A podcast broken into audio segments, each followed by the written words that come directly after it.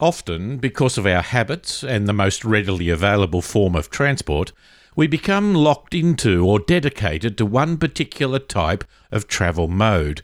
We tend to either drive a car or catch public transport, but rarely both, and not often incorporating multiple modes, such as buses, trains, bikes, and taxis, in the one trip.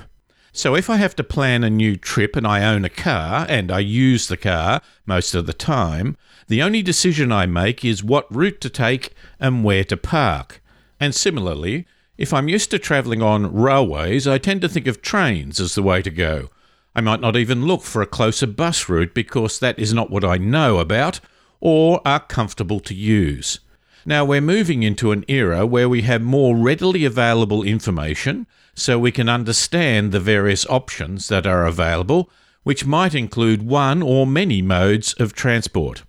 And if we use, say, a bus, a taxi, and then a rent a bike, it would be good to be able to pay for the whole trip in one transaction using the one card. The approach of using multiple modes of transport with one payment for one trip is now called MaaS, M-A-A-S, Mobility as a Service. We define the service we want, where we want to go to or from, at what time of day, and we learn the options in terms of availability, ease, and cost. So who benefits? The provider, the individual, and or the community. Dr. Ryan Falconer has a PhD in sustainability and technological policy. He is currently the city's leader in Western Australia for the Arup Consulting Group. He has also had recent experience in Canada. He has just presented a paper at the Australian Institute of Traffic Planning and Management National Conference in Perth titled The Mobility as a Service Value Proposition Evidence from North America. I caught up with him immediately after his presentation and began by asking if mobility as a service was really just another name for Uber.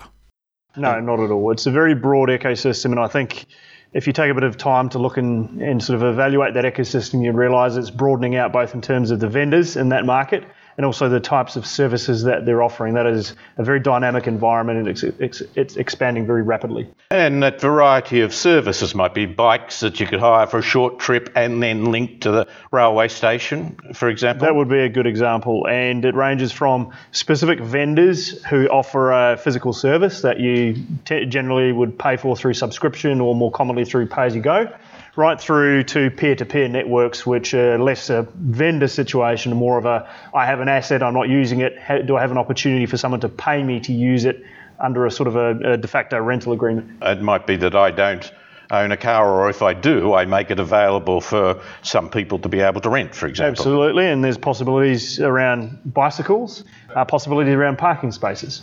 And the thing about MaaS is that you can link together them. It's not as if it's just, I have to make a decision to get one mode of transport. That's certainly put forward as the allure of, of MaaS as, a, as an ecosystem is this idea that you can very dynamically choose your modes of transport based on your particular condition at a time, trip purpose, and all these other variables. Governments seem to be very happy about it when private industry provides a service which doesn't cost government, what doesn't appear to cost government, certainly in the short term. Do you think that's some of the reasons why planners and, and governments and that seem to have embraced the Ubers and others of the world rather happily? I think that's part of it. I think there's a bit of a deer in the headlights situation. Technology and its luster, this new thing, and this opportunity to really augment the existing system, uh, the conventional movement and mobility system an ability for the private sector to fill gaps that traditionally, let's say, the public sector has found it very hard to fill itself through new service offerings and technology being the platform to enable this to happen. But it's not just filling the gaps, that can be part of the problem. Your experience in North America? My experience is that uh, when it comes to service vendors, so the private sector doing the gap filling or provide, essentially more broadly providing the service, their interest is not going to be, most cases, just limited to filling the gaps that the public sector would like the private sector to fill. That is not their MO. Their MO and therefore their value set is quite different and more broad than that. And that's where some of the tensions start. Their value, it's quite legitimate for a private company to want to maximise profit. But maximising profit doesn't necessarily maximise community fairness or broad benefit. That's true, and it's not a, it's not always self-interested either. Because in the case of say more well-known ride-hailing companies, it's not necessarily in their interest to go out there and say we are here for profit. We want to just provide a service which is for the public good, and we're happy to have a limited market share. It's a complex situation where the marketing angle has to be made right. So it strikes that balance between, if you like, we're in this for ourselves, we're in this for the public good. Where, where's that sort of sweet spot? That's and so government policy. We've talked in a previous AITPM event where Uber was present, and I'm not just picking on Uber, but they are yeah, very common a generic market. almost name for yeah, things. That's right. That uh, we've spoken to them that there may be government regulations or requirements that don't maximise their profit, yes. but are important for us to allow them or whoever to operate. Yeah, look, I think that's true. And again, I think we get back to this difference between selfish, purely profit driven enterprise and self interested, which still, from a private sector point of view, means we, we care about our bottom line but we look after that bottom line in a manner that doesn't alienate the people we want to work with and a recognition that a degree of support is required from the public sector to potentially maximise value. And that's where I think there's a lot of confusion in industry, exactly where that sweet spot is. Have we not given enough attention as to what it might look like when it's working? No, not at all, in my view. Uh, I think there is, certainly in Australia, and I've seen this a little bit in North America through experience, uh, I think a bit of a uh, an approach from government to sit, sit back a bit and say to the private sector, you come up with your model and you tell us what that looks like.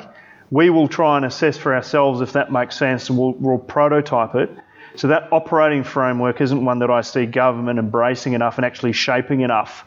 In, obviously, in concert with the private sector, there's too much sort of sitting back and letting the private sector come up with the with the, the initial playing field we could end up going down the track and find we've gone a long way in a direction that is not the most desirable.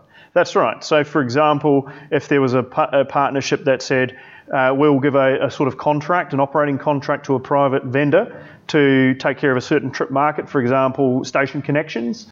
Um, that might introduce uh, more ridership to that vendor. That would be purposeful and something that uh, would reflect a KPI the public sector had set. At the same time, those new riders come to experience the convenience and so forth of the service being provided and promoted by the public sector, and they start using that service for other trips. Now, as the public sector, I don't think you can set an operating framework as part of a partnership agreement and say you can only have the trips we tell you you can have, because the private sector is not going to accept that. That's the problem, that point of control. The point is we don't want a good railway line undermined by a whole pile of people, even travelling in cars, even if they're two or three in the car each time. Absolutely. And look, I, I'm firmly of the belief that there is a overwhelming need for high quality uh, mass public transport. Um, there's a, a fundamental issue around urban physics and the ability to move people in volume. And uh, in a lot of cases, I don't think that these sort of small scale mobility services can take over that major people movement role. It's not a physical possibility. But there are certainly more marginal cases where indeed that is a potential. And if the public sector is assisting in some way the private sector to gain market share, then you don't have that control over the trips that people are going to choose to make that might not be in that public good in inverted commas. The thing is, too, that you mentioned key performance indicators. Mm-hmm. Part of that is knowing the information.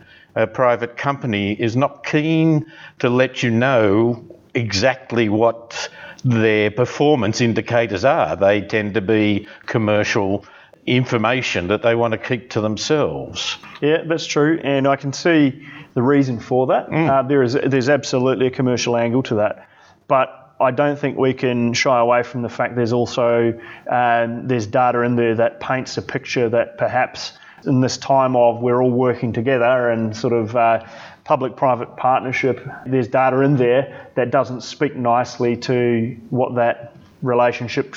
Mm. We, we, hope that relationship really looks like, mm. and it's no surprise then that some of these service providers are very guarded about that data. Understandably, mm. but equally, the government has a role to look after the broader community.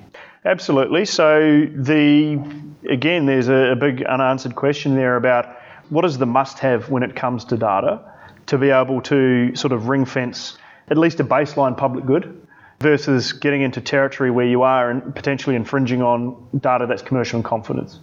Are you confident in MAST? Where do you think it will go? Well, I believe the first point to make is that this, call it phenomenon, is actually probably more a process, to be honest, given the way it's evolving this, this ecosystem. It's not going to go away. So I think it is, it is now a part of the transport environment. Uh, it's, it's only going to get more significant as, uh, as an ecosystem, there's no doubt about that. I believe that we, what might have been normal sort of 10, 15 years ago with respect for the transport and mobility system, that is long gone. And we will continue to evolve, and there will be pros associated with new mobility, and there will be cons associated with new mobility.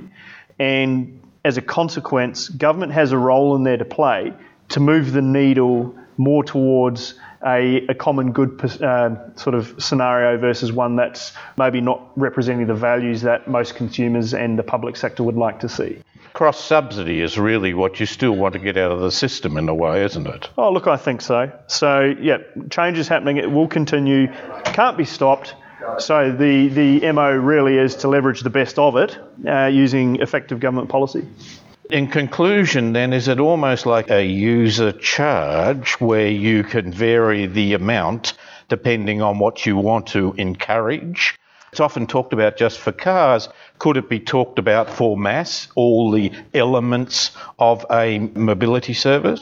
So, look, I think pay per use is essential and it has to reflect the real costs associated with provision of these services.